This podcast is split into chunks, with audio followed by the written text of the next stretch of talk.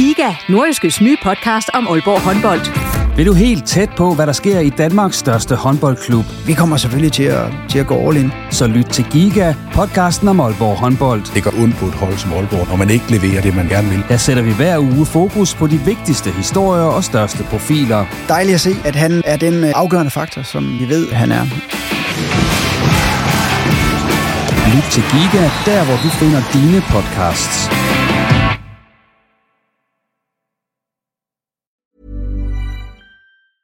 Normally, being a little extra might be a bit much, but not when it comes to healthcare. That's why United Healthcare's Health Protector Guard fixed indemnity insurance plans, underwritten by Golden Rule Insurance Company, supplement your primary plan so you manage out-of-pocket costs. Learn more at uh1.com.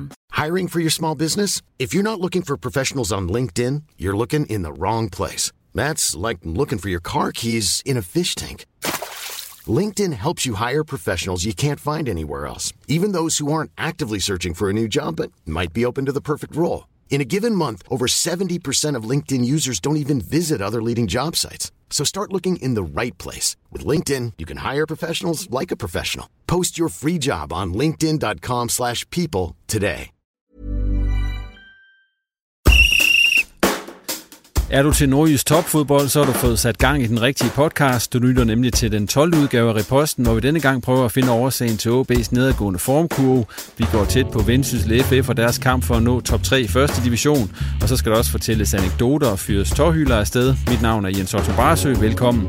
Og denne gang har jeg fået selskab af Vendsyssel FF's cheftræner Erik Rasmussen, nordjyske sportsredaktør Claus Jensen og tidligere divisionsspiller og nuværende U-træner Dennis Ramon Olsen.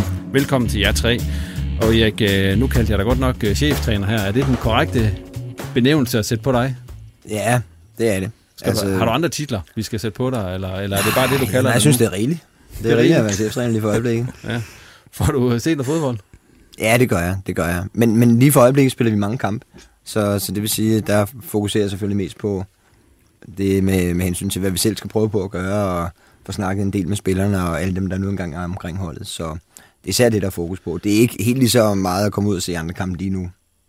Og vi vender meget tilbage til jer senere og får en god snak om, hvordan situationen er oppe i Vendsyssel FF på nuværende tidspunkt. Vi går videre til dig, Claus Jensen. Det er jo en hemmelighed, du holder med Tottenham over i Premier League. Tror du stadigvæk på, at de kan ryge til tops der? Ja, det har jeg aldrig troet på, jo. Nå, okay. det er jo rent fatamorgana at tro på det, så jeg har bare glædet mig over, at de spiller god fodbold, og så håbet på et tidspunkt, kom de vel nok op og kyssede til noget igen. Og det gør de jo i øjeblikket med, de har jo nærmest ikke undgået at blive nummer 2, som jeg ser det. Problemet er vel nok, at Chelsea er for gode til, at de kommer derop. Men altså bare det, at Tottenham slutter foran Arsenal, det er jo nok til at holde en fest i flere dage. Og Dennis, videre til dig. Noget så sjældent som en succestræner i A.G.F. Det går godt i øjeblikket. Ja, det går fint. Det går rigtig fint for vores U17. Altså, vi har tur i den. Det har vi haft i en god periode, så vi er så heldige og dygtige, at vi ligger nummer 1 i U17-ligaen for tiden. Og så er du så også på barsel i øjeblikket. Ja, jeg er kommet tilbage. Jeg er kommet stærkt tilbage. Det blev lige til en 10 dage. Og så, det var ikke så længe så. Nej, det gør vi ikke så meget i den branche jo. Okay. Yes, men lad os komme i gang med programmet. Og vi starter med AaB, Superliga-klubben heroppe i Nordjylland, som har spillet 6 kampe i træk uden sejr nu. Dennis, vi kan starte med dig. Hvad er problemerne for AaB i øjeblikket? Jamen det er jo let at skyde med en masse havl sted efter AaB, men jeg har alligevel nogle små ting, jeg sådan hæfter mig i. Der er noget kontinuitet. De har ikke spillet de sidste 7 kampe med den samme opstilling 2 gange. Du har haft Risgaard væk i en periode. Enevoldsen er først lige kommet tilbage. Det er i hvert fald for mig nogle af de her keypoints på, hvorfor at det ikke måske går, som det går. Ja, det er jo ikke bare, kan man sige, det er også det, at Joakim Mæhle, han har spillet back, og han har spillet kant, og han har brugt, Oliver Abelgaard, den skulle jeg lige langt ned i værktøjskassen herinde. Ham har han brugt både som hængende angriber og som midtbanespiller, og han har i 2 kampe i træk, og så den næste kamp, så er han helt ude igen. Så man kan sige, der er lidt af de tegn, som også var i slutningen af efteråret, hvor Lars Søndergaard, han desperat prøvede det ene og det andet, og skiftede utrolig meget ud, og det er der også lidt under Wieghorst i øjeblikket, at den kontinuitet har han ikke fundet, vel også fordi han ikke er helt tilfreds med det, han ser, og så føler han sig presset til at prøve noget nyt. Det hjælper i hvert fald ikke voldsomt på det, kan man sige. Erik, som Vendsyssel-træner, hvor meget AaB får du set? Ej, ikke særlig meget. Da det var sådan, jeg kommenterede Superligaen, der fulgte jeg jo rigtig, rigtig meget med i det, men så var jeg i Afrika i noget tid, 1,5 år, hvor jeg var væk fra dansk fodbold, og så tog så jobbet i Vendsyssel, og der er der selvfølgelig fuld fokus på Vendsyssel, frem for nogle Superliga-klubber, som vi alligevel generelt ikke kan komme til at hente spillere fra. Men jeg vil gerne lige kommentere det, som du sagde, fordi problemet rigtig mange gange, det er jo, at alle, og sådan skal det også være, altså medierne og fansene og alle i lokalområderne har selvfølgelig en holdning til, hvordan det hele det skal være, og når det er sådan, at AaB har været inde i den stime, som de har nu, hvor det er 6 kampe uden sejr, de har scoret 2 mål, har de ikke en målscore på 2-8 i de sidste 5 Superliga-kampe, det er noget af den stil. Så skal der altid findes løsninger, og nu peger du på det der med hensyn til kontinuitet. Problemet er jo, at hvis det er sådan, at man ikke skifter som træner, hvis man bliver ved med at tabe, så er der ikke særlig mange, der synes, at det er helt vildt godt at spille med det samme hold hele tiden. Så der er selvfølgelig nogle ting i det, som der er en lille smule selvmodsigende. Man kan altid skyde træneren i skoene. Jamen, hvorfor i alverden stiller han ikke med de samme 11 hele tiden? Men altså omvendt er det jo også idioti at stille med de samme 11, hvis de underpresterer. Mm. Hvem er det, der ikke præsterer for i øjeblikket, som I ser det? Ja, jeg har jo min kære makker nede i forsvaret, den spillende midterforsvarer Holgersen. Jeg har lidt svært ved det her med, at når AaB spiller det her udpræget tremandsopbygning, at Holgersen er så meget på bolden, som han er. Det mener jeg ikke er den rigtige løsning for AaB. Så synes jeg også, når det er fordi vi er i Nordjylland, når man smider Flores på banen, der har jeg stadigvæk store forventninger, det er stadigvæk ikke indfriet. Nogle af dem, jeg synes, der gør det godt, det er jo de unge drenge. Så for mig er det stadigvæk et spørgsmål om, at nu kommer Risgaard tilbage, Enevoldsen kommer tilbage, og det er dem, der skal være med til at være stammen på det hold, lige meget hvordan man vender og drejer det. Er det også sådan, du ser det, Claus? Defensiven ser i hvert fald ikke afstemt ud. Altså, der er for mange markeringssvigt, og AaB er sårbar over for dødbolde. Det så vi også senest mod Viborg. Så defensivt er der nogle issues, også omkring Mæhle, som jo ikke helt passede Jeppe Kurt der på det mål, som Viborg scorer senest, men som jo har nogle enorme forcer og offensivt, og som man så har prøvet at drage fordel af ved at spille ham på kanten. Problemet er, at på den måde AaB spiller kanter, så skal man jo faktisk gå meget ind i banen, og så det er heller ikke, faktisk det er han ikke blevet mere farlig, at han er kommet op på den kant, så det er også et af issues. Men der er jo også det offensive, altså AaB scorer ingen mål i øjeblikket, de forsøger nok, men der mangler kvalitet. Jakob Sylvester havde vel 2, som jeg vil kalde 80% chancer mod Viborg, altså hvor en god angriber sparker dem ind. Med den første, der bliver det nærmest en tilbagelægning til målmanden, og den anden sparker han forbi. Og det er også lidt problematisk, synes jeg, når han ligger alene på toppen, som man gør mod Viborg. Og Viborg står lavt, og Sylvester fylder ikke ret meget. Altså han søger ikke, kan man sige, de fysiske dueller, og han går meget gerne tilbage i banen, og så står man lidt der, og der mangler noget at fylde på i feltet, som Jannik Pohl for eksempel kunne bidrage med. Så døden har mange årsager, som man siger. Erik, nu blev en spiller som Flores blev nævnt. Det er en spiller fra Peru, fra en helt anden verdensdel osv. Du har jo kendskab til, hvordan man forsøger at integrere sådan nogle spillere i en trup. Altså, hvordan får man sådan en som Flores til at fungere i en klub som AaB? Nu kender jeg ikke så meget til Flores. Men jeg tror, hvis der er noget, som AaB egentlig er relativt dygtig til, så er det netop at have det der menneskelige perspektiv. Det har jeg i hvert fald, det har været mit indtryk, hver gang jeg er kommet i klubben og har snakket med både ledere og trænere. Så jeg tror sagtens, de kan tage hånd om det. Jeg synes også, de har haft lykkes med en del fra andre etniske grupper gennem årene. Men ellers er det selvfølgelig et spørgsmål om at være opmærksom på, at når det er sådan, at der kommer en fra Sydamerika og Afrika, hvad det nu engang kan være, så skal de tages meget i hånden. Altså, du ved, der er jo ikke noget, som der sådan ligger til højre benet for dem. De skal jo sætte sig ind i en fuldstændig ny kultur, bare det der med at gå i banken, oprette en konto og gå ned på kommunen. Nu ved jeg det hele taget ikke, om man kan gå på kommunen mere. Kan man det? Ja, det altså, skal man ikke bare sidde? Kan man godt det? Ja. Fordi hvis man skal det kunne man tid. Hvis man skal have et pas, så skal man simpelthen dernede. Det er frygteligt. Ja, det går vi så ud fra, at det har. Ja, ellers er der en grund til, at det ikke går så godt for dem. Men umiddelbart vil jeg sige, der er det simpelthen et spørgsmål om at være opmærksom på, hvad det kræver, hvor meget guidance det egentlig kræver, hvor meget, hvad skal man sige, menneskelighed det kræver, det der med hensyn til, at du skal vente til en helt ny kultur, som det nu engang er tilfældet. Hvor lang tid, fordi der har været meget snak om ham her Flores, og han er ikke slået til endnu osv., hvor lang tid skal man give ham, før man siger, det her projekt, det kommer ikke til at lykkes? Hvor lang tids kontrakt har han? Det hænger også lidt sammen med det, ikke? Ja, han har vel en 3 år. Og det er jo ikke så nemt, altså nu går jeg ud fra, at han er peruviansk landsholdsspiller. Ja.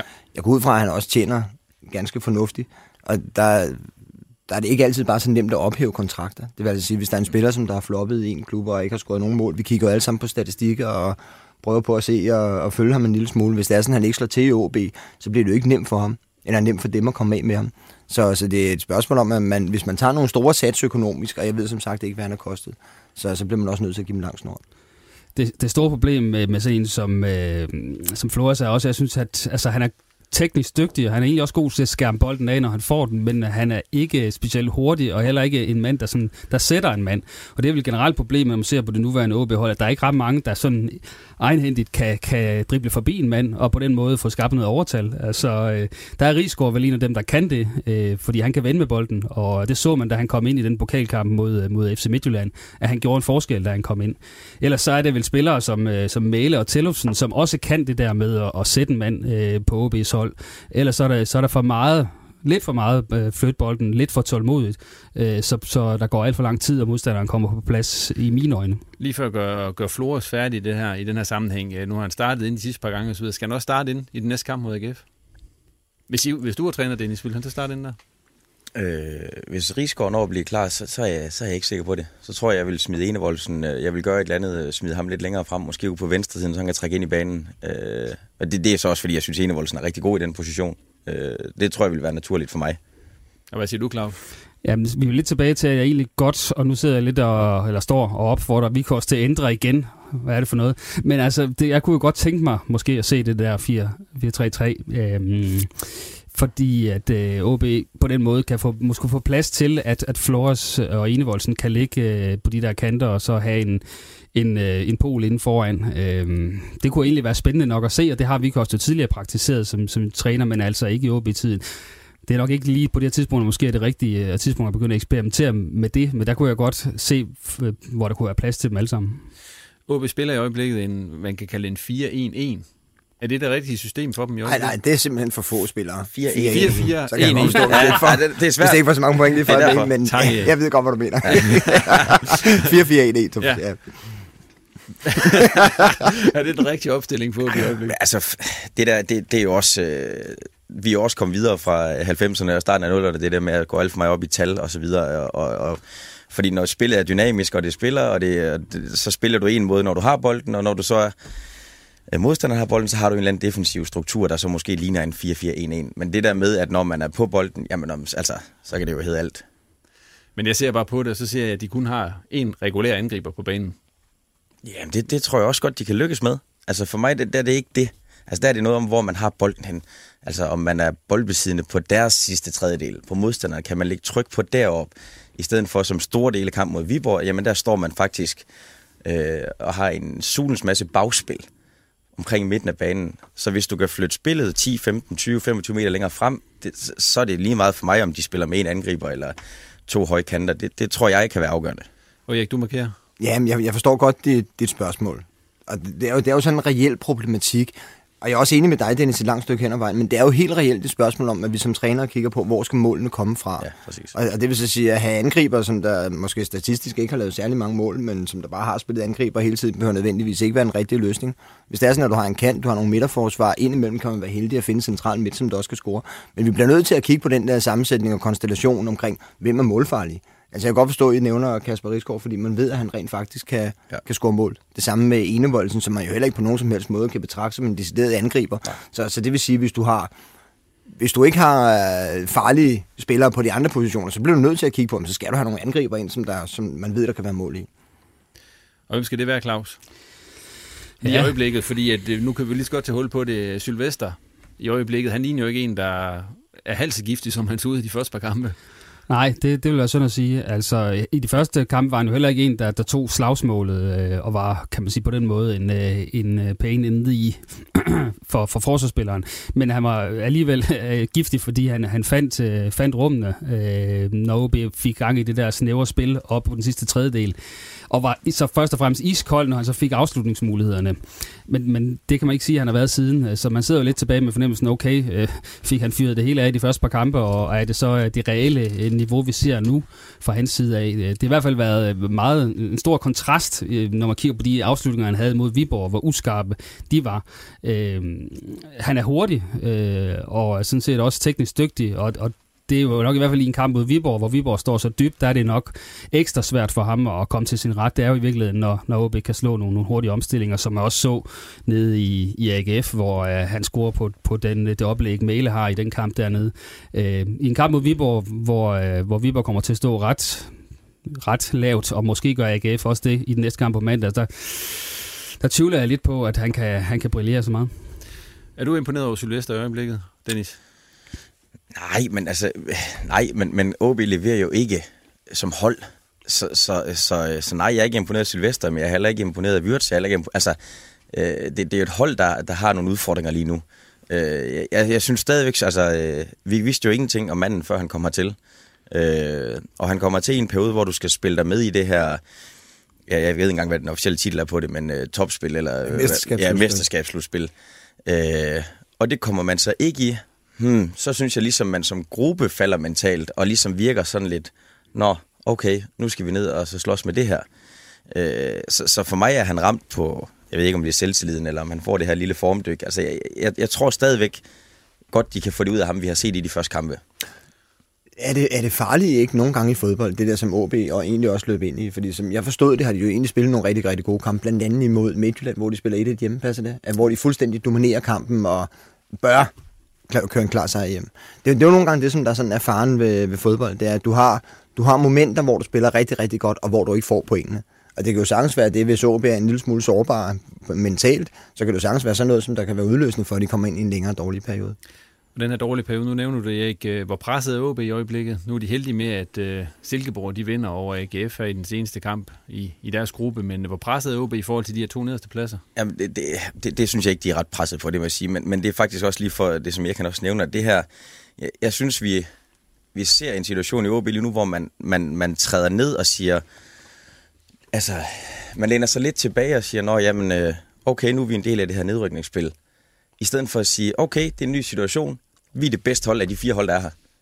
Så bare kom an. Det er det eneste, de skal forholde sig til. Det er de her kampe, der skal afgøres i. Fordi AaB er i min optik det bedste hold. Så for mig er det der, fodbold er et mentalt spil. Og der synes jeg, de virker rystede, svage. Jeg ved ikke, hvad det rigtige ord er at bruge lige for det. Nej, altså problemet er jo, kan man sige, at de har kun fået 1 point i de her første 2 kampe i det her gruppespil. Men alligevel så er de 8 points forspring kun blevet til 6 points forspring. Så man kan sige, det ser ud til, at AGF og Viborg er så ustabile, at der skal ikke måske mere en sejr og måske en uafgjort til i de sidste 4, så er AaB i clear zone igen. Så et eller andet sted, jeg tror, det kunne hurtigt være blevet nervøs, hvis AGF for eksempel havde vundet den her kamp mod Silkeborg, og så også har vundet over AaB på mandag, så har hullet jo været lukket, men nu er der lidt ro på bagsmækken igen. Men dermed ikke sagt, at jeg siger, at AaB kan ikke komme i problemer, det synes jeg stadigvæk, de kan. Dertil ser det alligevel så ustabil ud, at jeg ikke vil afskrive, at det kan ende i noget skidt stadigvæk. Ja, jeg har jo 2 kampe mod AGF nu, som kan vente op og ned. Ja, men de skal godt nok være dygtige for at lykkes med at sætte 6 point til i 4 kampe. Ja. Ja, det er ikke så nemt den der. Altså slet ikke, når det er sådan, når du rammer modstandere, som der heller ikke bare har været sprudlende. Det er klart, at Viborg har pointmæssigt haft et ganske udmærket forår, men AGF har jo heller ikke været specielt stabil. Men det er rigtigt, hvad du siger. Taber de 2 kampe til AGF, så er de da helt klart inde i potten. Jeg har bedt jer om at nævne 3 ting, og vi har allerede været inde på noget af det, som AaB de skal forbedre for at komme tilbage på ret kurs. Har du fået fyret af, Dennis, eller har du et par ting, du lægger ind med stadigvæk? Ja, nej, altså jeg tror det der med, at det her med, at man sætter sig ind i en situation, hvor man begynder at tænke som det gode hold, man er. Og det er bare det, jeg vil understrege. At man skal tænke sig som vinder, og det ved jeg godt, det er let at sige, når man står udefra. Men man skal se sig selv som værende et godt hold. Man er nødt til at sige, at vi har lykkes med rigtig mange ting, så lad os nu gå ud og trykke til den. Lad os nu gå ud og trykke til den, når vi er på hjemmebane. Fordi det er der, man bare altid har taget de point, man skal bruge.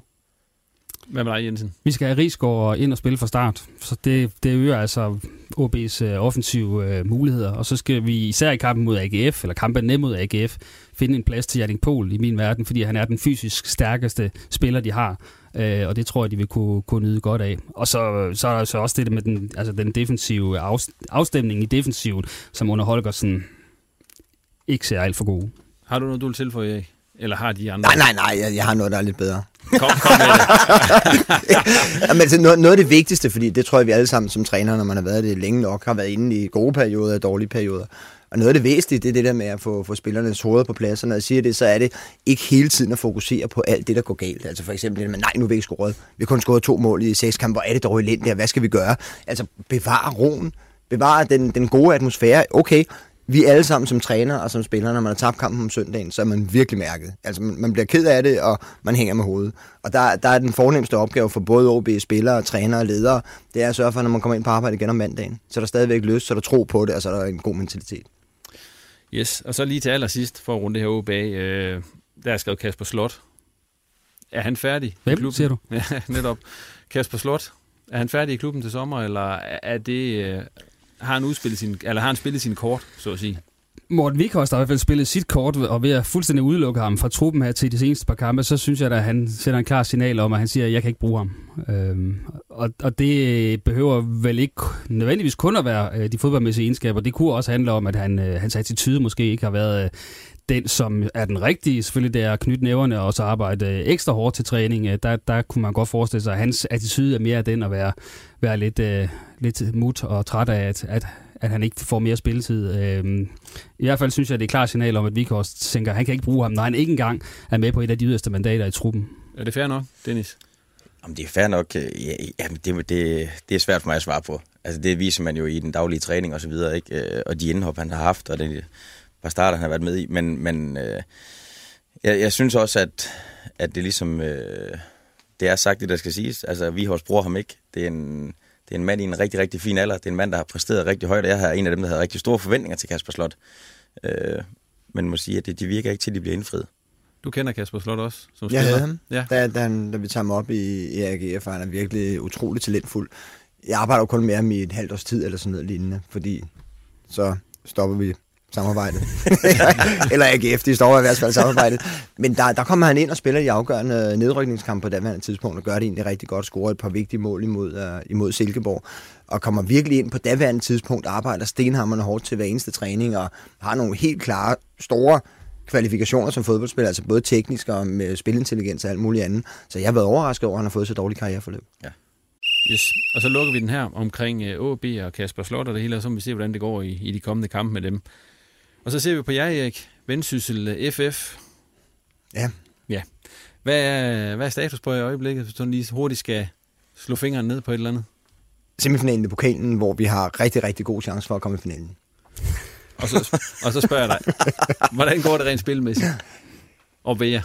Ja, vi spillede dårligt sidst. Ja. Men altså igen, så skal vi jo ikke sådan lade os rive væk af stemningsspillet af en enkelt kamp. Altså vi vandt 3, inden vi tabte til Fredericia skuffende på hjemmebane. Jeg ved ikke, vi har ikke ramt noget topniveau spilmæssigt endnu. Det kan hænge sammen med mange forskellige ting. Men det er klart, altså det er en lidt anden type fodbold, jeg gerne vil spille, end det, som holdet har været vant til. Jeg skal også lære truppens, DNA at kende. Jeg synes, jeg har en rigtig god fornemmelse af, hvad det er for nogle kvaliteter, vi har i truppen, og hvordan de forskellige spillere ligger. Men det har været problematisk for os at spille rigtig godt. Det har ikke været så problematisk for os at vinde mange dueller og være aggressiv og alt muligt andet, men vi har været for dårlige med bolden i holdet, og det håber jeg på, at vi kan blive markant bedre til den næste periode. Hvordan gør man det? Altså, hvordan ændrer man det som træner? Der er jo mange ting, der skal til. Altså, det vil sige bevægelsesmønstre internt på holdet. Hvad gør den centrale midtbanespiller, når højre back har bolden? Men altså, frem for alt er det jo selvfølgelig et spørgsmål om boldsikkerhed. Det er et spørgsmål om selvtillid. Det er et spørgsmål om banernes beskaffenhed. Det er et spørgsmål om, hvad for en modstander du er op imod. Så der er rigtig mange ting. Men den måde, du generelt skaber bedre fodboldspillere på, det er jo ved at træne nogle relaterede ting i den daglige træning, både individuelt og kollektivt. Har du holdet til at spille den måde, som du gerne vil spille på i øjeblikket? Ja, altså det synes jeg. Hvis det er sådan, at du kigger på vores statistik, så har vi vundet 4, vi har spillet 1 uafgjort, og vi har tabt 3, altså alle sammen imod første divisionshold. Så er det så lidt uheldigt, at det har været 2 af de tabte kampe, har været, eller 3 af kampen, de 3 kampe, vi har tabt, har været i ligaen. Men jo, jeg synes, jeg har nogle ganske udmærkede boldfaste spillere, men det er jo klart, jeg overtager jo ikke en trup, som jeg har været rigtig med til at sætte præg på endnu.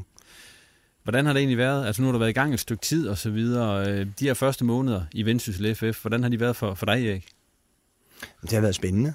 Altså jeg er rigtig glad for at være kommet i gang med trænergerningen igen. Nu har jeg en 6-årig pause. Og jeg har selvfølgelig fingeren på pulsen i fodbolden nede i Sierra Leone, hvor jeg har haft det her, hvor jeg har det der humanitære projekt, og også har en fodboldklub nede.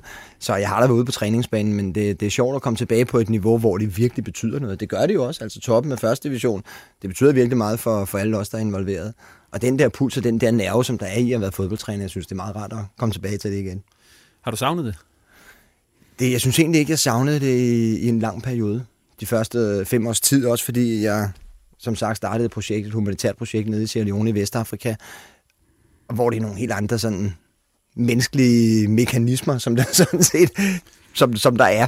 Og hvor man kan sige, at de ting, som man arbejder med, når man prøver på at skabe udvikling i et af verdens fattigste lande, det er også noget, som man ikke kan undgå og synes er helt vildt vigtigt at prøve på at gøre. Så jeg har fuld fokus på det, men jeg så godt kunne mærke efterhånden, at den der nerve og den der puls og det med at prøve på at flytte nogle forskellige spillere op på et bedre niveau ved den kampe, være med til at skabe, hvad skal man sige, samhørighed og glæde. Det kan jeg godt mærke, at jeg savner den.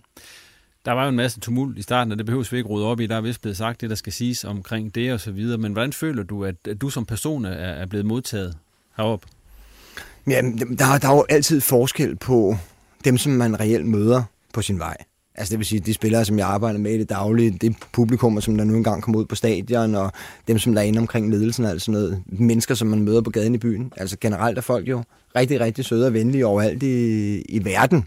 Danmark, Vendsyssel, Hjørring, hvor man nu engang er færdig. Og så dem, som medierne prøver på at finde, når der sker noget kontroversielt i en fodboldklub. Altså det er jo bare idioterne, sådan som udgangspunkt. Det er dem, som der måske ikke altid alt for meget taletid, og som der skriver nogle meget, meget, meget primitive ting. Altså sådan noget med, hold kæft, han skulle kraftede med skydes. Altså vi er nede på et niveau, hvor at man ikke rigtig kan tage stilling til det, og hvor det ikke påvirker. Ja, netop det vil jeg også spørge dig om. Altså, hvordan tager man det som træner? Altså, det er ligesom den...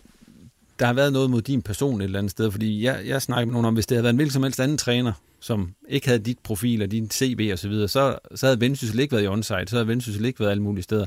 Men så på grund af, det er din person, så bliver der lige pludselig en masse ståhej omkring det. Ja. Og hvordan har du det med det? Jeg har det.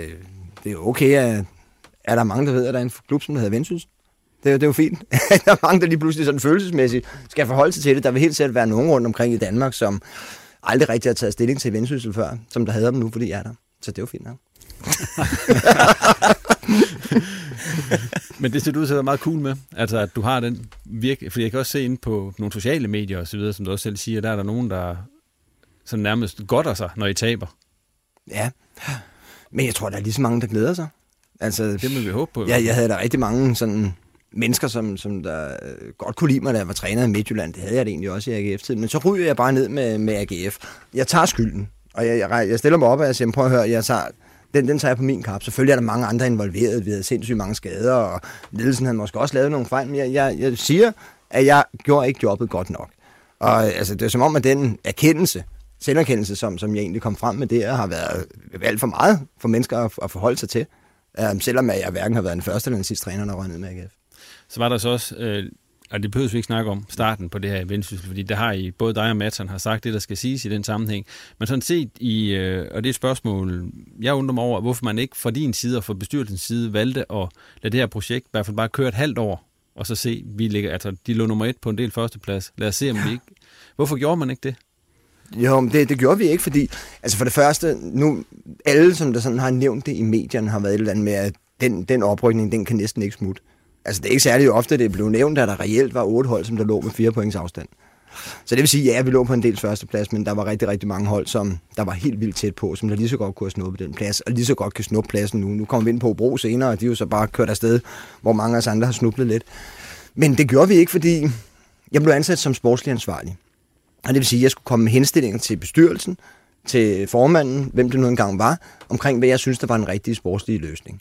Og når der var sådan, han spurgte ind til den daglige træning, som jeg var en del af, fordi vi valgte en løsning, som der også blev sådan kritiseret relativt stærkt, der hvor jeg var med derude som assistenttræner, så kunne jeg ikke forsvare at sige, at jeg synes, at vi trænede på den rigtige måde. Og det er jo sådan en helt reel faglig ting. Det er de ting, som jeg nu engang synes, og som vi gik ind som grundlag for, at vi gik ind i klubben på daværende tidspunkt. Det var, at vi skulle prøve på at udvikle individuelle færdigheder hos spillerne. Vi skulle prøve på at arbejde meget med de unge og deres kvaliteter og alt sådan noget. Og vi skulle prøve på at skabe individualister. Og hvis du ikke træner individuel træning, og det er også noget, som der har været debatteret lidt, hvor Joakim siger, at han gerne vil vente den første måned med at så gå i gang. Men en måned er lang tid at vente, når det er sådan, du egentlig har fuldtidsprofessionelle, som nogle af dem, de fleste af dem, de egentlig er. Så det er lang tid at vente med at træne individuel træning, når det er sådan, at du har 6 eller 7 træningspas til rådighed om ugen. Så nogle af de ting, der påpegede jeg for Joakim, og vi havde en diskussion og en debat omkring det. Og Joakim holdt fast på sit, hvad jeg har fuld forståelse og fuld respekt for, det vil jeg også altid selv gøre som cheftræner. Men det var uforenligt, altså de idéer, han havde omkring fodbold, kontra den, som jeg havde som sportslig ansvarlig, de anbefalinger, jeg så gav videre til ledelsen, det harmonerede ikke. Men ville man ikke kunne have gjort noget, hvis du havde haft et halvt år til at gå og sondere terrænet og gå og se, her, det er sådan her, Vendsyssel er sådan og sådan en klub, kunne det have været en fordel for dig? Du kan ikke gå sammen med en mand, hvor du dybt uenig og samtidig prøver på at være loyal. Altså det kan simpelthen ikke lade sig gøre. Fordi omvendt, jeg bliver nødt til at sige, hvad jeg nu engang synes, så kan der ikke undgå at komme glidninger og strid. Så altså, der var sådan set ikke anden løsning. Vi gik jo ikke ind i det med intentionen om at fyre Joakim. Vi gik ind i det med en reel intention om, at det var bedst, hvis Joakim han fortsatte. Yes. Vi går lidt videre, fordi Erik, hvor lang tid går der før de idéer, du har oppe i Vendsyssel, hvor lang tid tror du, der går, før de sådan for alvor slår igennem? Og vi når i det her projekt for alvor bliver flyvedygtigt, eller flyvedværd?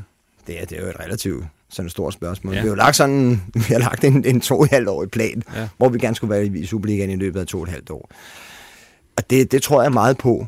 Men det er jo sådan en foryngelse af den spillertrup, som vi nu engang arbejder med, og en hel forandring i træningskultur, en hel forandring i den måde, som vi kommer til at spille fodbold på. Altså, jeg overtager en trup, som der er dygtig kollektivt, hvor gennemsnitsalderen er meget høj. Altså, det er rigtig mange rutinerede spillere, som der nu engang er på holdet. Nogle af dem, som der har sådan faldet lidt i niveau, en Jesper Christiansen og en Chris Sørensen, som der selvfølgelig havde deres peak, da de var sidst i 20'erne, starten af 30'erne, hvor den nu engang var, men som der stadigvæk er gode kulturbærere og gode ledere. Og så har vi haft en meget stor kategori af dem, som der blev brugt i startopstillingen, som har ligget mellem 32 og måske ned til 3-24 år. Og det, som vi kommer til at gøre nu, jamen, det er jo, at vi får måske en 4-5-6 rigtig unge, rigtig dynamiske spillere med meget fart ind på holdet. Og inden at det kommer til at fungere, der kan godt gå et halvt år eller et år. Det er helt umuligt at sige, om det nogensinde kommer til at fungere. Men vi har selvfølgelig en intention og en meget stærk tro på, at vi i løbet af det næste, lad os sige halve år eller sådan noget lignende, har en relativt klar profil af det hold, hvor vi også kan komme til at trække på toppen af første division. Hvis du sådan ser på de kampe, I har spillet indtil videre, hvad du har været inde på, I har ikke været gode nok på bolden og så videre, men resultatmæssigt har der også været nogle kampe, hvor I har været i god moral og så videre. Hvordan passer det ind med den filosofi, du har omkring holdet? Altså, hvordan passer det ind i det koncept, I har? Det passer fint ind. Altså, vi vil jo gerne skabe nogen, som virkelig er helt vildt aggressive og vanvittigt ambitiøse. Og det synes jeg, vi har fået godt ind på holdet. Og det er også derfor, vi har kunnet vinde nogle af de der truende nederlag. Både en 1-0'er i Nykøbing, hvor vi scorer 2 mål på de sidste 20 minutter, og det samme med en 2-0'er hjemme mod Vejle. Det, der bare er irriterende for os, det er, at vi har fået den der galskab og den der vilje ind på holdet, men det der alle de irriterende, det er, at vi så kommer hen i situationer, hvor de kampe, vi reelt har vi vundet i de sidste minutter. Altså der vil vi jo gerne være så spilstyrende, så dominerende, så vi kan sætte den på pladsen ned en smule før. Claus, hvis vi lige går over til dig et øjeblik, hvad er for et Vendsyssel-hold, at du ser i øjeblikket? Jamen, jeg ser et hold, hvor relationerne ikke er på plads endnu, og det gør jo også, at det offensive spil kører lidt på kænguru-benzin. Og der, hvor Vendsyssel for alvor bliver farlig, det er der, når desperationen kommer ind til sidst, og man kan smide Mads Greve op foran, og ligesom alt eller intet, så er man så også ved at få nogle omstillinger i hovedet, og det er ved at gå galt i den anden ende, men der viser man jo i hvert fald, kan man sige, den der killerinstinkt i netop i overtid. Men problemet er jo også det, at man kommer bagud og indkasserer måske også lidt flere mål end i efteråret. Så der er vel også noget omkring relationerne, omkring spillerne og dem, der skal beskytte firebarkæden, som gør, at i hvert fald defensivt ser det ikke lige så stabilt ud, som det gjorde i efteråret, synes jeg. Så vil jeg gerne... Ready to pop the question? The jewelers at BlueNile.com have got sparkle down to a science with beautiful lab-grown diamonds worthy of your most brilliant moments. Their lab-grown diamonds are independently graded and guaranteed identical to natural diamonds, and they're ready to ship to your door. Go to BlueNile.com and use promo code LISTEN to get $50 off your purchase of $500 or more. That's code LISTEN at BlueNile.com for $50 off. BlueNile.com, code LISTEN. Reagerer. Og det er derfor, vi har sådan en debatudsættelse lige nu. Jamen, det er helt fint. Der er i snit gået 1,1 mål ind på os i foråret. I efteråret, der gik der 1,4, tror jeg det var. Så der blev scoret færre mål imod os per kamp, end der var i efteråret. Ja, men jeg tager så den sidste halvdel af efteråret. Jamen, det kan man, der kan man ikke være så selektiv. Altså. Der bliver man nødt til at sige, når du siger efteråret, så er det efterårssæsonen. Ja. Så der bliver scoret færre mål imod os nu. Scorer I lige så mange så? Nej. Det er der problemet også. Ja. Helt klart. Ja. Dennis, du har selv spillet op i Vendsyssel FF. Hvordan passer det her projekt ind deroppe, synes du, når du hører om det? Jamen, altså, det er jo det er også, fordi jeg taler også med mine følelser, fordi jeg var jeg var skide glad for at være i Vendsyssel. Og det er et specielt sted at komme hen. Og det er et sted, hvor jeg tror i de 4,5 år, jeg var der, jeg tror, jeg havde 9 eller 10 forskellige trænere. Altså det fik jo AGF til at ligne sådan en Alex Ferguson-ære. Altså det var fuldstændig vanvittigt. Så det her med, man har haft mange ting sat i søen, men der har bare ikke rigtig været nogen til at styre skibet. Og der synes jeg så, at man har gjort noget. Altså det er i hvert fald det, jeg synes, der virker rigtig positivt ved det her. Det er, at man siger, godt 2,5 år ud, det er det her, der skal ske. Så nu har man et projekt, og det synes jeg ikke, man har haft før. Og det er det, der tiltaler mig vel lige nu. Og så fanen i mig og den tidligere spiller er der, altså, har jo brug for at se, at man overvinder på en førsteplads, og at man tænker, nu skal vi fandme rykke op, men omvendt. Så er det fodbold. Altså, det er nye spillere, det er nye trænere, det... Ja. Ja, og netop Erik nu siger, at Dennis han kender klubben og så videre. Altså, er Vendsyssel gearet til sådan et projekt her, da I kommer ind? Ja, altså forstået på den måde. Nu er det jo som om, at hold da op, hvad tænker folk? Ja. Altså prøv lige at høre, vi snakker om en klub, som der i snit har om at score 800 mennesker til kampen. Ja. Højt sat. Altså, så det vil sige, at det her det er jo forhåbentlig noget nyt, som der kan komme ind. Og hvis det er sådan, at vi er dygtige nok, og spillerne er spændende nok, og vi får det til at fungere, og resultaterne kommer, så kan det være for første gang i Hjørrings historie og i Vendsyssels historie, så kan det være, der kommer en lille smule hype. Altså, vi snakker virkelig ikke om et område, det ved du selv, når det er sådan, ja. Du har spillet op. Vi snakker ikke om et område med en by med fodboldtradition. Nej. Det gør vi jo ikke. Altså, der er jo ikke ret mange steder, der stinker af fodbold i Danmark, hvis vi skal være helt ærlige. Og det gør der i hvert fald ikke i Hjørring, og det gør der i hvert fald slet ikke i Vrå. Altså, men det er et fantastisk område. Det er nogle fantastiske mennesker, det er gode faciliteter, alt det der. Men det er jo bare hyggeligt. Altså, det er hyggeligt. Og så nu kommer der nogen ind, der siger, prøv lige hør, det her, det giver vi en skalle. Og det skaber noget hype, og det er forhåbentlig det, der skal være med til at gøre, at klubben tager de her, måske inden for de her 2,5 år, rykker i Superligaen. Nu er vi inde på hype, så kan vi ikke undgå at snakke om pokal-semifinale mod FCK. Hvor meget betyder det for jer i noget så? Eller til det punkt i den turnering? Jamen, jeg har det en lille smule ambivalent med det, fordi jeg ved, at det påvirker. Altså, det ved man som træner, der ved du godt, at... Altså, selvfølgelig er det hårdt at spille 3 kampe. Nu stod vi og diskuterede, om det var på en uge. Men 3 kampe på 7-8 dage. Det er en hård ting for spillere, som der ikke er vant til det. Så det har nogle omkostninger. Altså, nu taber vi Fredericia-kampen. Jeg vil ikke sige, at vi nødvendigvis havde spillet bedre, hvis vi ikke havde spillet midtuge-pokalkampen. Men sandsynligheden for, at du havde haft nogle spillere, som der var på et bedre fysisk niveau, havde i hvert fald været til stede. Nu har vi så et par vigtige kampe. Vi har Fremad Amager. Der er den 4. kamp på 12 dage. Det har vi her i overmorgen. Og så har vi så en 10-dages pause. Og så kommer der igen det der midtugeprogram, hvor vi så møder FCK som den helt store kamp. Der har vi Næstved før, så har vi FCK, og så har vi igen en ligakamp.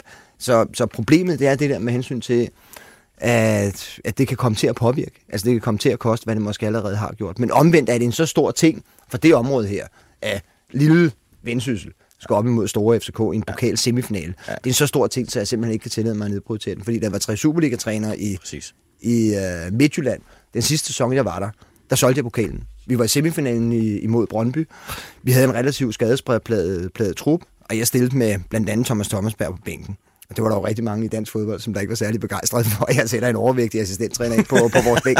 Og stillede i det hele taget med en elendig start 11. Vi tabte også 4-0 inde på Brøndby Stadion. Men vi vinder så alle ligakampene, og vi slutter med en sølvmedalje. Så det er de der forskellige ting, som du bliver nødt til at tage højde for som træner. Hvordan vurderer du?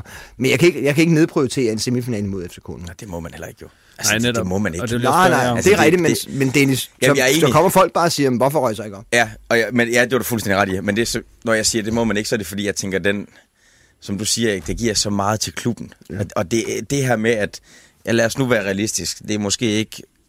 så er stensikkert, man går videre. Men du kan godt gå derfra med en oplevelse, altså af, at man har været med, og man er præsteret i store faser, og det tager du så med, når du spiller den næste turneringskamp. Ja, det er nok ikke lige Chris og Jesper, de er nok ikke ved at tisse i bukserne, inden de skal gå på banen, vel? Men det kan altså give noget til klubben, og det kan give noget hype i truppen. Og så håber jeg jo så, at man kan tage det med videre, ikke? Og noget hype i byen, først og fremmest, for jeg tænker, der kommer et par stykker mere end 800. Hvis ellers de spiller det i Hjørring, fordi på de sociale medier, der går der en eller anden steppeild om, at kampen måske skal spilles i parken. Jeg ved ikke, hvor det kommer fra. Det ved jeg heller ikke, men sådan nogle spekulationer vil der jo altid være. Men det er helt uladsiggørligt, at den bliver spillet i parken, fordi det er BU's regulativ. De siger, at den skal spilles, og det er en turnering, som der er høj prioritet. Så den skal spilles i Hjørring, det er der ingen tvivl. Vi kan snakke meget mere om Vendsyssel FF og din rolle i det, ikke? Men lige her til sidst, for lige at få rundt af, hvordan ser du din rolle i forhold til klubben på den lange bane? Er du sådan igangsætter for projektet, eller er du en ny Ferguson i Vendsyssel FF? Altså, hvordan ser du det lige nu?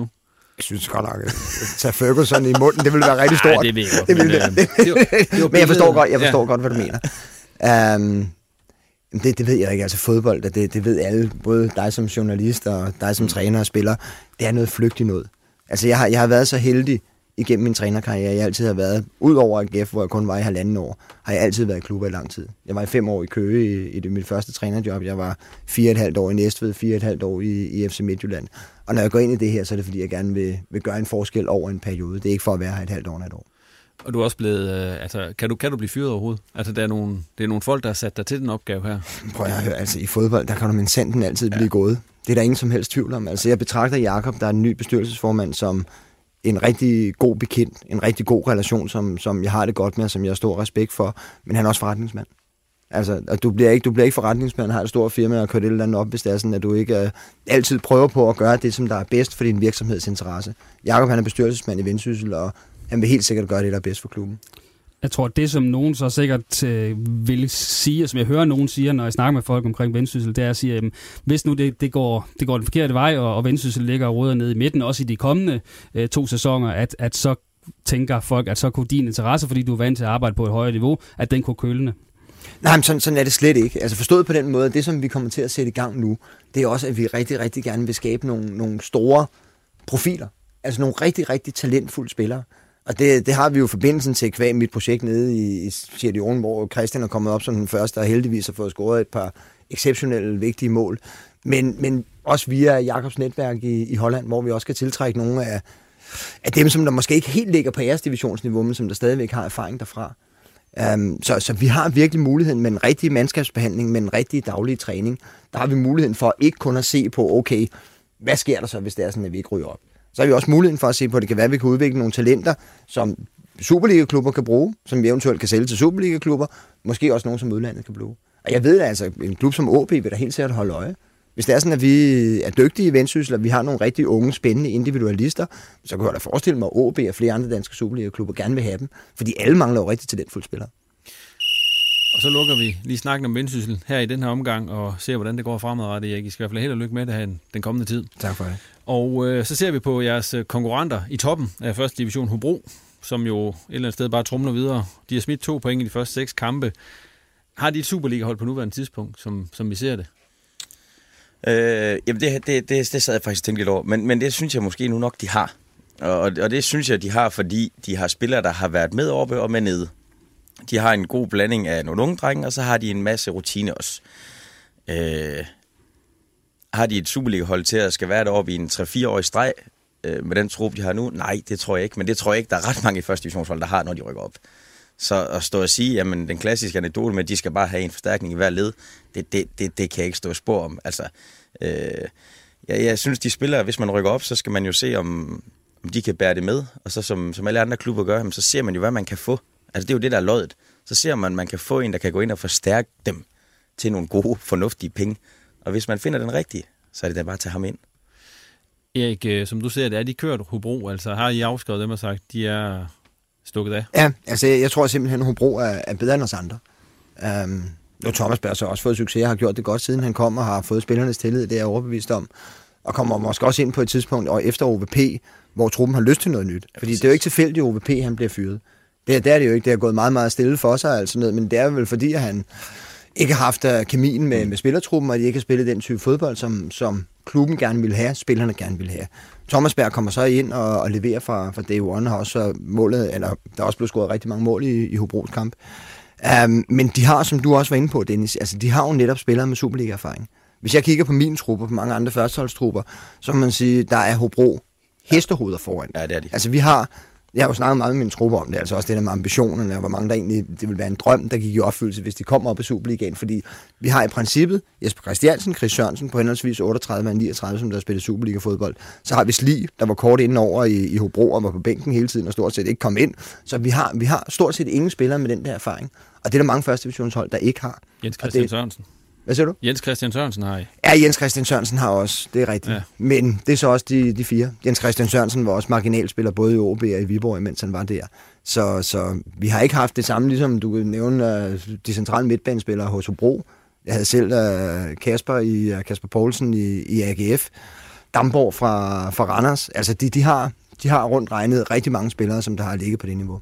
Netop Damborg, Claus, han sagde efter den sidste kamp, at deres indstilling der mod Nykøbing FC, den var simpelthen for slap, og de var, altså, som sagt, også bagud, og Jesper Rask redde straffespark og så videre. Er den indstilling, er det deres værste modstander lige i øjeblikket i kampen for at rykke op? Jeg tror da lidt, at man kan, når det er gået så godt, som det er, jeg har vundet kampe suverænt, så kan der jo sikkert godt snige sig en eller anden falsk sikkerhed ind fra starten i kampen, og at det her, det går nok, og det er alligevel også, det er nok ikke lige den vigtigste kamp, det her. Og det er jo noget, der kunne tyde på, at det var sådan, og jeg tror også, at Damborg er jo en leder i Hobro-truppen, så jeg tror, det var vigtigt for ham at komme ud og give den melding bagefter, sådan at holdkammeraterne også kunne læse det, at det her, det var bare ikke i orden. Og det er i hvert fald agerigt at vinde en relativt suveræn sejr i den sidste ende, og så alligevel gå ud og skælde ud og sige, det var skandaløst, det man leverede. Det er der i hvert fald overskud, kan man sige. Men ellers, så synes jeg også, at Hobro ligner en oprykker, og jeg synes heller ikke, de skal hente 1 milliard spillere for at kunne klare sig deroppe. Det ser fornuftigt ud. Og du rækker hånden op, Dennis. Jamen, det er jo egentlig bare lige for mig, der var det et øjebliksbillede, at han er ude til det her. Og fordi jeg har ikke nogen... når jeg ser Hobro spille, så tænker jeg jo Hobro spiller som det Hobro, der var under Jonas Dahl. Det vil sige, det er en sammentømret flok, det er et hold, og de har et mål for øje, det er at rykke op. Altså, jeg har ikke det der... Jeg tror, det er en egentlig svale, at man har lidt problem med en indstilling. Altså, det... Jeg synes ikke, det er så tit, vi ser det. Og så lukker vi snakken om første division her, så kommer vi til noget, vi kalder tvangsanekdoter. Og det er så fordi, at jeg har givet jer en opgave om at fortælle en anekdote om et eller andet. Og hvem vil starte? Vil du det, Erik?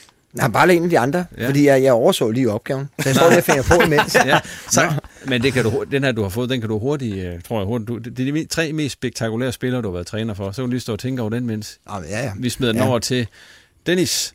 Ja, nu har jeg jo så fået opgaven, hvor der står, at... Du skal fortælle om dit vigtigste og dit bedste mål i karrieren, og det kan jo så i realiteten være det samme mål. Ja, og så alle mål er jo vigtige, vil jeg lige starte med at sige. Ja. Så tror jeg sgu ikke, jeg har lavet ret mange dårlige mål, hvis jeg lige...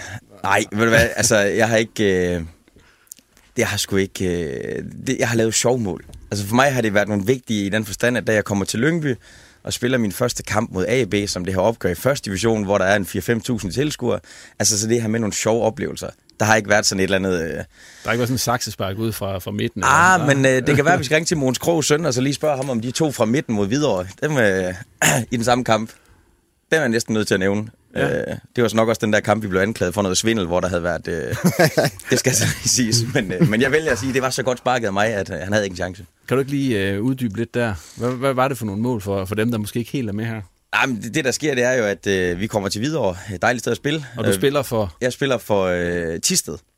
Og, du har spillet mange steder. Så jamen, jeg har jo sagt til dig, jeg har været i alle klubber i Nordjylland. Nej, jeg har ikke været i Hobro. Okay.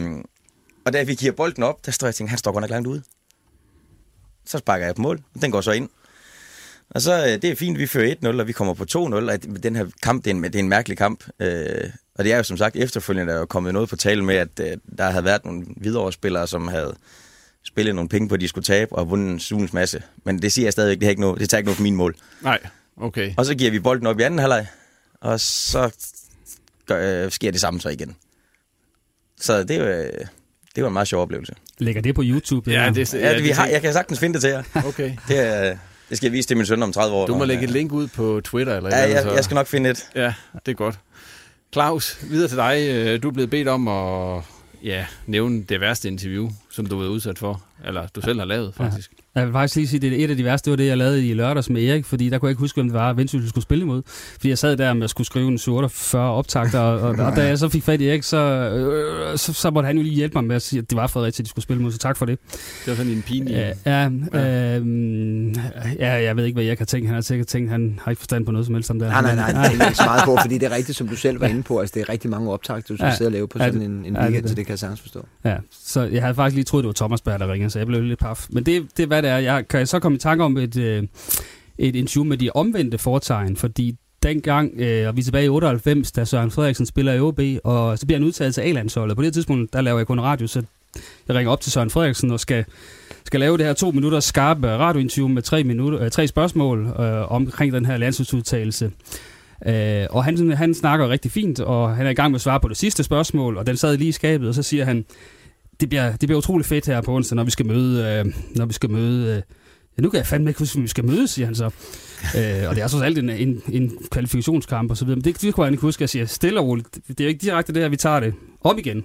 Og så får han at vide, hvem vi skal møde, eller hvad? Nej, altså det tænker jeg, det kommer han nok i tanke om. Så det snakker vi ikke mere om. Så han starter igen, og det er fantastisk. Han svarer på det hele, og vi kommer hen her i de sidste 5 minutter, når på onsdag, når vi skal møde. Jamen, jeg kan fandme stadigvæk ikke huske, hvem vi skal mødes, siger han så. Det var lidt sjovt. Så, jamen, det er så... nu kan jeg fandme heller ikke huske, hvem vi skulle møde. Nej, jeg har været inde og slå det op. Det var Hviderusland. Okay. Og det er måske heller ikke en hold, man sådan husker så godt på. Så det havde han ikke så meget fokus på, Søren Frederiksen der. Og så kan jeg også huske et interview, som der blev et interview, altså hvor jeg aldrig fik lov at stille spørgsmål, fordi jeg skulle snakke med Erik Hamren, som var cheftræner i AaB, og jeg kan huske, hvad jeg skulle snakke med ham om.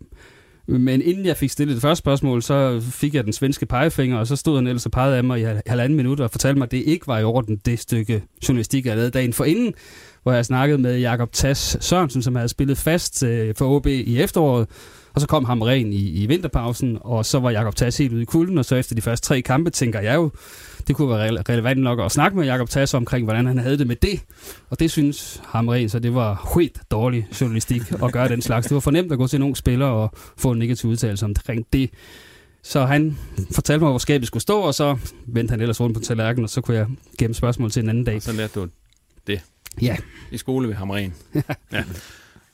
Erik, så blev det din tur. De tre mest spektakulære spillere, du har været træner for. Jamen, altså, nummer 1 sker sig selv, det var Mohamed Zidane.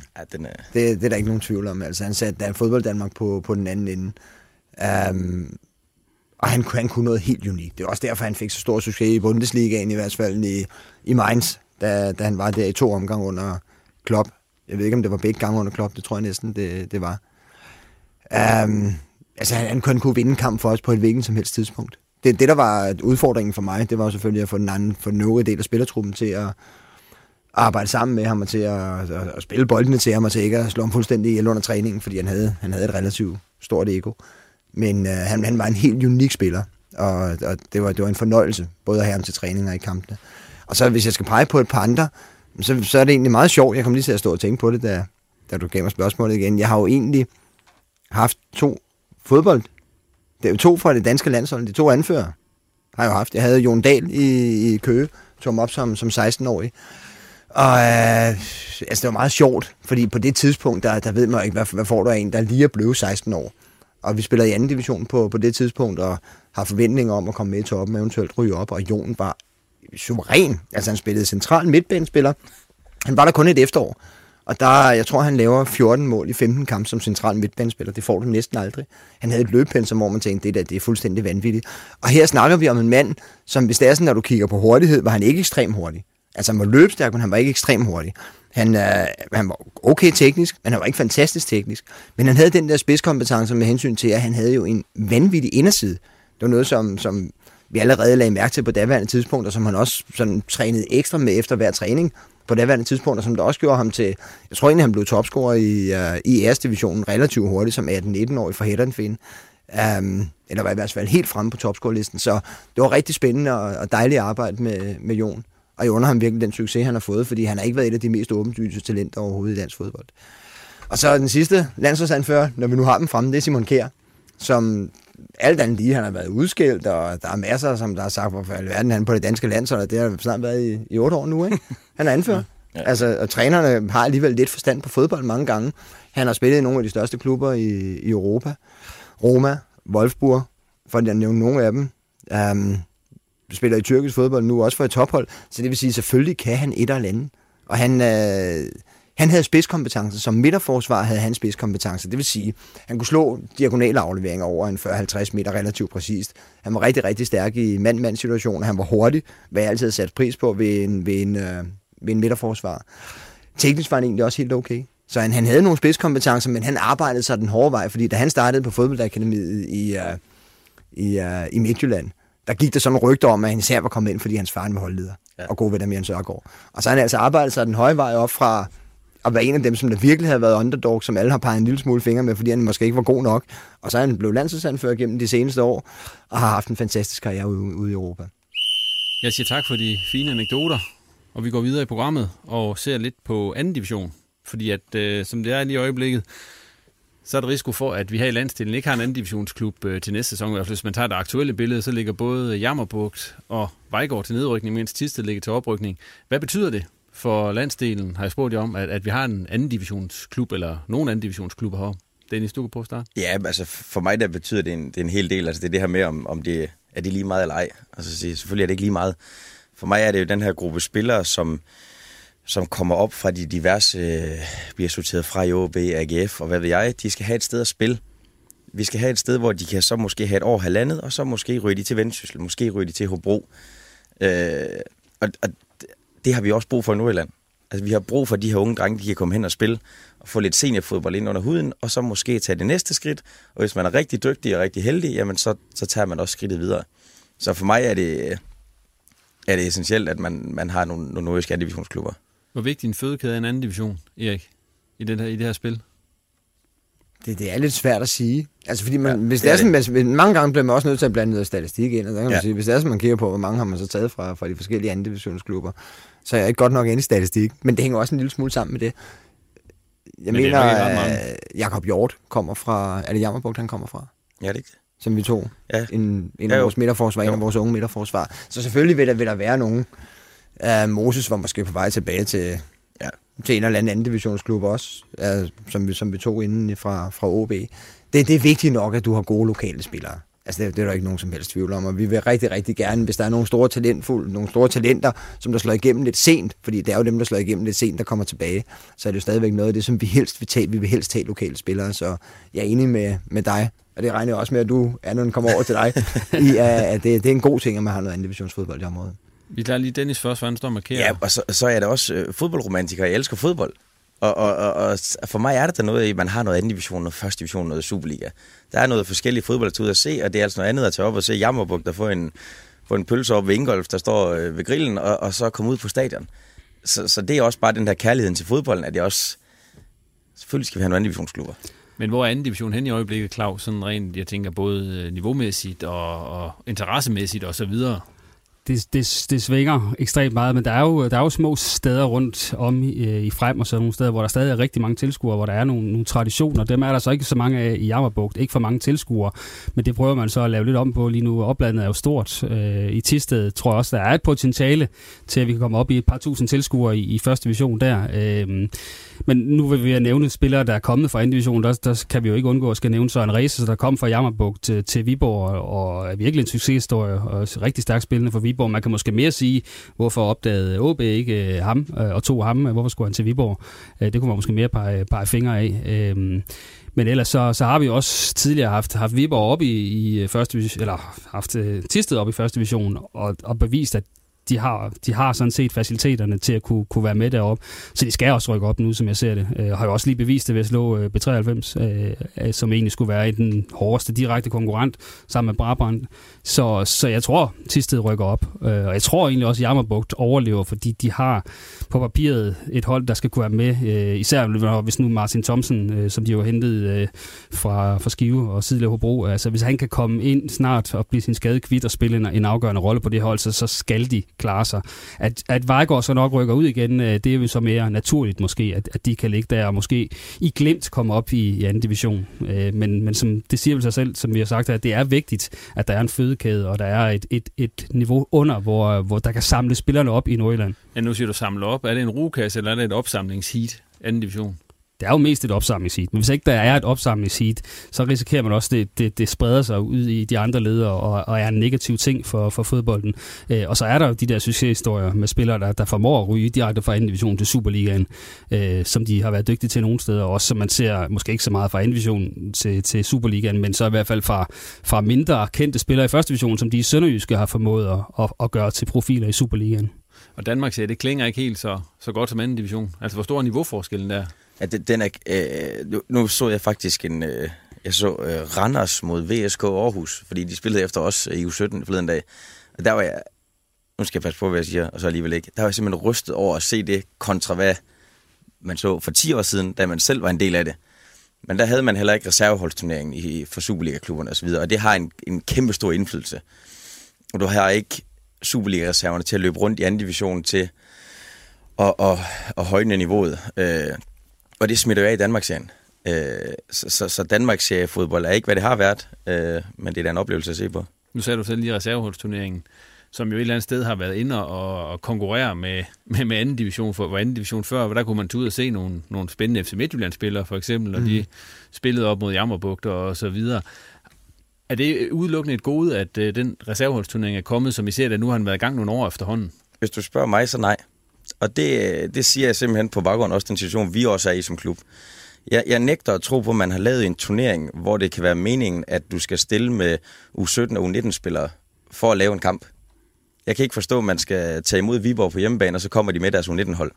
Og vi selv stiller med 6, 7, 8, 9 ungdomsspillere. Ja, det er fint nok, de bliver matchet lidt højere, og stemningen er anderledes, og der er nogle trænere, og det lugter lidt mere af noget Superliga-fodbold.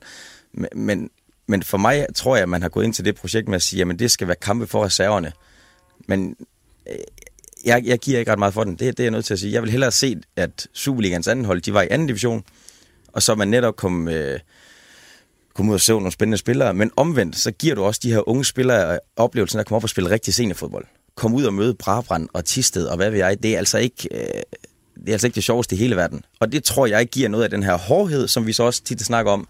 Hvis vi skal matche vores spillere, de skal være klar til seniorfodbold, så skal de også matches hårdt og på højt niveau. Savner du også den gode gamle anden division, Erik?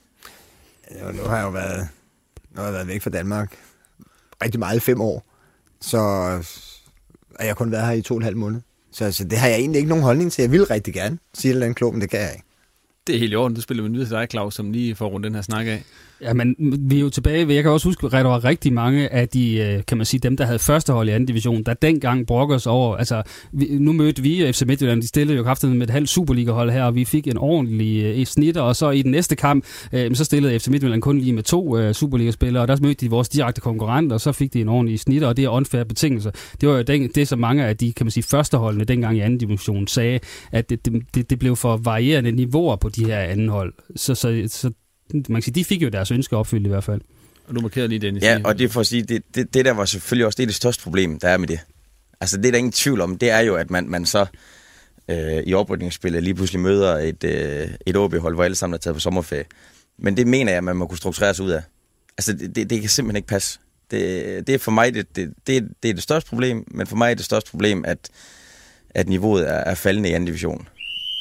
Og hermed lukker vi snakken om anden division i den her omgang, og så slutter vi af med vores tårhylere, som jo både kan være positiv og negativ. Der er nogen, der mener, at en tårhyler er et positivt spark, og det kan jeg også godt tilslutte mig, men Dennis, vi kan starte med dig. Jamen, du ved godt, det er udfordringen det her. Jeg har sagt, du skal lave et helt program kun med tårhylere, fordi jeg har så mange. Men du har kun én, fordi vi vælger lynhurtigt. Jeg er nødt til at hoppe med på den her med Santander. Der må vi nogle videodommer ind over og sige, det her, det hører ikke hjemme. Fordi selvfølgelig er det 3-årsstregen, der giver ham en karantæne. Når man så hører disciplinærudvalget ud og sige, at det takserer vi ikke som voldelig adfærd. Altså det er for mig fuldstændig hovedrystende. Altså prøv at vi har spillet sig selv, mange af os, og det der, det gør man med vilje. Altså jeg har da aldrig nogensinde klappet et knæ op i ryggen af en, eller op på ballen af en, og så tænkt, gud, det var da tilfældigt. At Marconde så smider sig og ligger og ruller rundt, og står bagefter og siger, at det er i ryggen og sådan noget, det er heller ikke til at holde ud at høre på. Så en tårhyler? Ja, til disciplinærudvalget, til Santander og Marcondes, hele flokken, de får lige en. Okay, Jensen? Det var så min tårhyler nummer 1, den der. Du har heldigvis også flere, så. Ja, men jeg kan i hvert fald tilføje, jeg har også skrevet her, at nu har man jo så et døgn senere i disciplinærudvalget alligevel besluttet sig for at tage sagen op med Santander, efter man i første omgang sagde, at man 99% sikkert ikke vil gøre det. Det er også en lidt rystende udmelding, så jeg kunne egentlig godt tænke mig, at man professionaliserede det her udvalg, og så det bliver uafhængigt af klubberne. Det kunne egentlig godt være et ønske for min side. Men så den anden tøjhyler, jeg har taget, det er så den positive. Fordi det bliver så en tøjhyler til Skive, der med få midler har formået at skabe et fantastisk kollektiv, der mod alle odds ligger op i toppen af første division. Det er jo lidt den der Hobro-historie om igen, fordi hvis ikke det havde været for det her kollektiv, man har formået at skabe, så tror jeg individuelt ikke, at spillerne ville have en kinamands chance for at være med derop. Og når det så også er Hobro-historien om igen, så er det jo lidt interessant, at der faktisk er en tre tidligere Hobro-spillere på holdet i Bassang og Christoffer Østergaard og John Dyring, som så ikke spillede nogen kæmpestore rolle dengang, men alligevel et lille sjovt. Så det er en meget positiv tårhyler, som jeg også har lavet mange af i min karriere. Ja. Og Erik, du får lov til at fyre den sidste tårhyler i den her omgang. Jamen så vil jeg gå til Sierra Leone. Fordi det har været der, jeg som sagt har færdigt i de sidste 5 år. Og dernede er det hele jo kaos. Altså, der er ikke nogen eksisterende liga. Først var den suspenderet på grund af korruption i 1,5 år. Så kom Ebolaen. Så spillede det ikke ligaen i 1,5 år, og nu er der så interne stridigheder imellem præsidenten og det sierleonske fodboldforbund. Og, altså, det er kaos stadigvæk. Så det, i 4,5 år er der i princippet ikke blevet spillet noget turneringsfodbold i et land som Sierra Leone. Og det, sådan nogle ting der, det sker jo hele tiden i tredje verdens lande, men det er virkelig synd, når det er sådan, at magtbegærlige politikere og folk, som der sidder i høje positioner, også inden for fodbold, at de tager befolkningen som gidsler.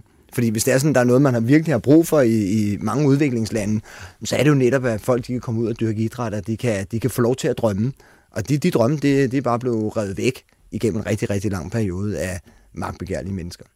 Og så for første gang, så slutter vi Ripodsten af i Sierra Leone. Tak for den tårhylder, ja. Og med det, der lukker vi ned for den 12. udgave af Ripodsten. Tak til jer tre, fordi I gad at spille med, og til dig, fordi du lyttede med. Og kan du lide programmet, så abonner på det i iTunes, eller hvor du nu henter dine podcasts, og del meget gerne programmet med så mange som muligt. Og hvis du er i iTunes, så sætter vi altid pris på en anmeldelse af programmet. Kommentarer, både positive og negative, dem modtager vi også gerne på Twitter og Facebook, og så er Ripodsten tilbage om et par uger. Tak for nu.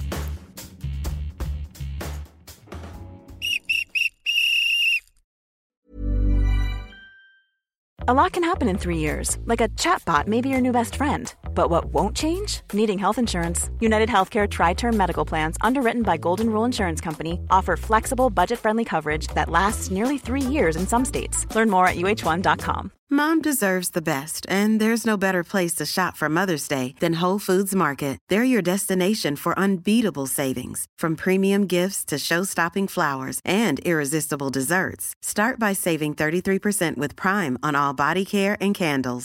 Then get a 15-stem bunch of tulips for just $9.99 each with Prime. Round out Mom's menu with festive rosé, irresistible berry chantilly cake, and more special treats. Come celebrate Mother's Day at Whole Foods Market.